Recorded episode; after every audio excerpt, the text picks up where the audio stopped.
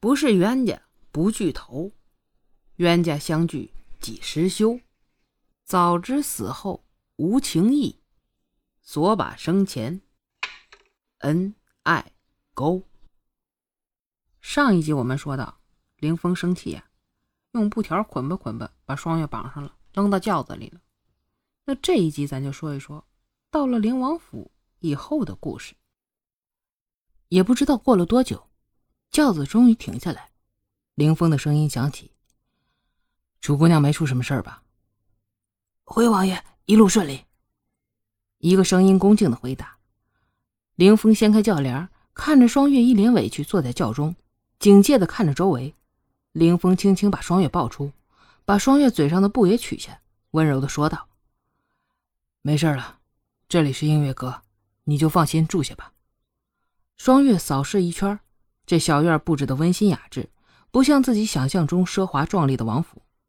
凌风抱着自己走进屋中，屋内有两个丫头，此时看到凌风，连忙向凌风请安：“王爷千岁，姑娘吉祥。”凌风微微点头，示意他们可以出去了。他们两个是水清、水绿，你有什么需要，尽管吩咐他们。”凌风温柔的说道，把双月放在了床上。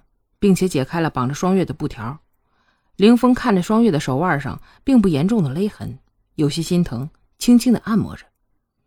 灵王府虽然不大，东西也倒齐全，你有什么需要可以告诉本王，本王会尽量满足你的。我要你把我在百花楼的东西都拿过来。”双月试探着说道。“好，这个不难。”凌风轻轻答道。“我的私房钱藏在各个角落。”你让他们别落了，还有，我好不容易攒的首饰也不能落下，还有好多我喜欢的乱七八糟的小玩意儿，一件都不能落。双月小心的说着。其实百花楼，双月在意的就三件东西：自己让程程特制的匕首，沈凝烟给自己的内功心法，还有轩轩给自己的玉佩。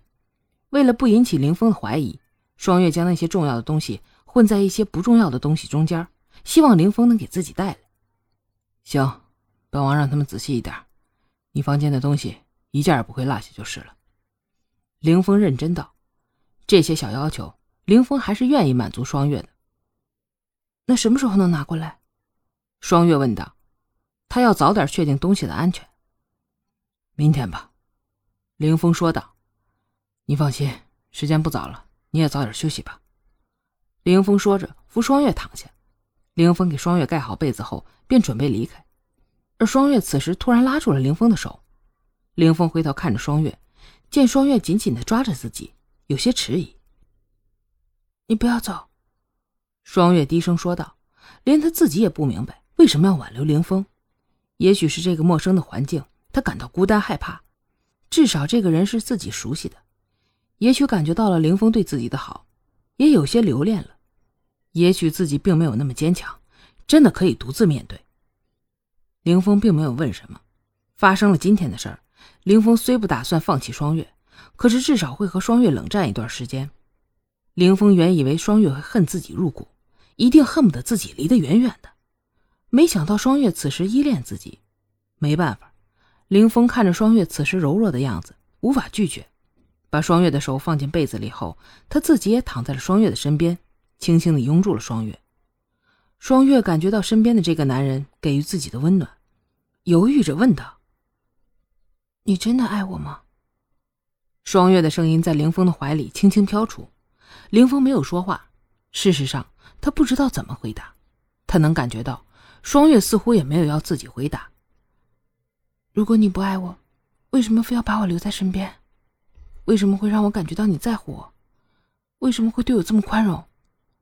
如果你爱我，为什么不尊重我的选择？为什么不在乎我的感受？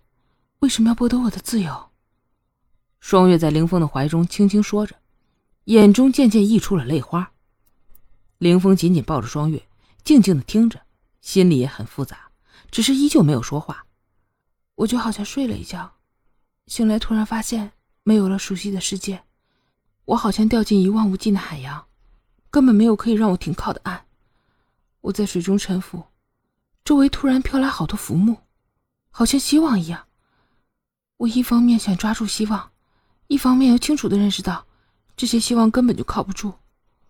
我徘徊在一堆浮木中，好像很多选择一样，可是只有我自己知道，看似有很多选择的我，其实没有选择。双月在这寂静的夜晚低语着，悠悠的道出自己的命运，而林峰静静的听着，倾听着双月内心深处的自己不了解的声音。在一堆浮木中，还有一座冰山，它很强大，它和那堆浮木一样，给了我希望。可是它也像那堆浮木一样，并没有真正给我希望，因为我知道，不管冰山多么强大，注定改不了随它漂泊的命运。它给不了我安全感。只是他的出现使得那些浮木消失了，即使我知道他并不能给我温暖，给我安稳，我太累了。双月轻轻低语着，依偎在凌风的怀中，渐渐的睡去了。凌风静静的听着，似乎理解了双月说的话。凌风在心里对双月说道：“我会向你证明，我不是冰山。如果只有做正妻才能让你感觉到安全，我就想办法让你成为本王的王妃。”甚至是皇后，我会向你证明，本王不是随海漂流，本王是掌握大海命运的人。娘娘，那个女人进府了。一个小丫头对着一个正在梳妆的贵妇说道。正在梳妆的贵妇听到后，轻轻的问道：“哪个女人呢？”声音轻柔甜腻，小丫头恭敬的说道：“啊，就是王爷这段时间。”天天去百花楼找的女人。哦，那个楚双月已经进府了。贵妇恨恨的说道，缓缓的转过身来，确实是生的花容月貌啊。此人正是凌风侧妃于简瑶。于简瑶眼神凌厉的说道：“没想到啊，他竟然敢进灵王府的大门。好，他在外面我对付不了他，他进了这王府，就且看我怎么对付他。”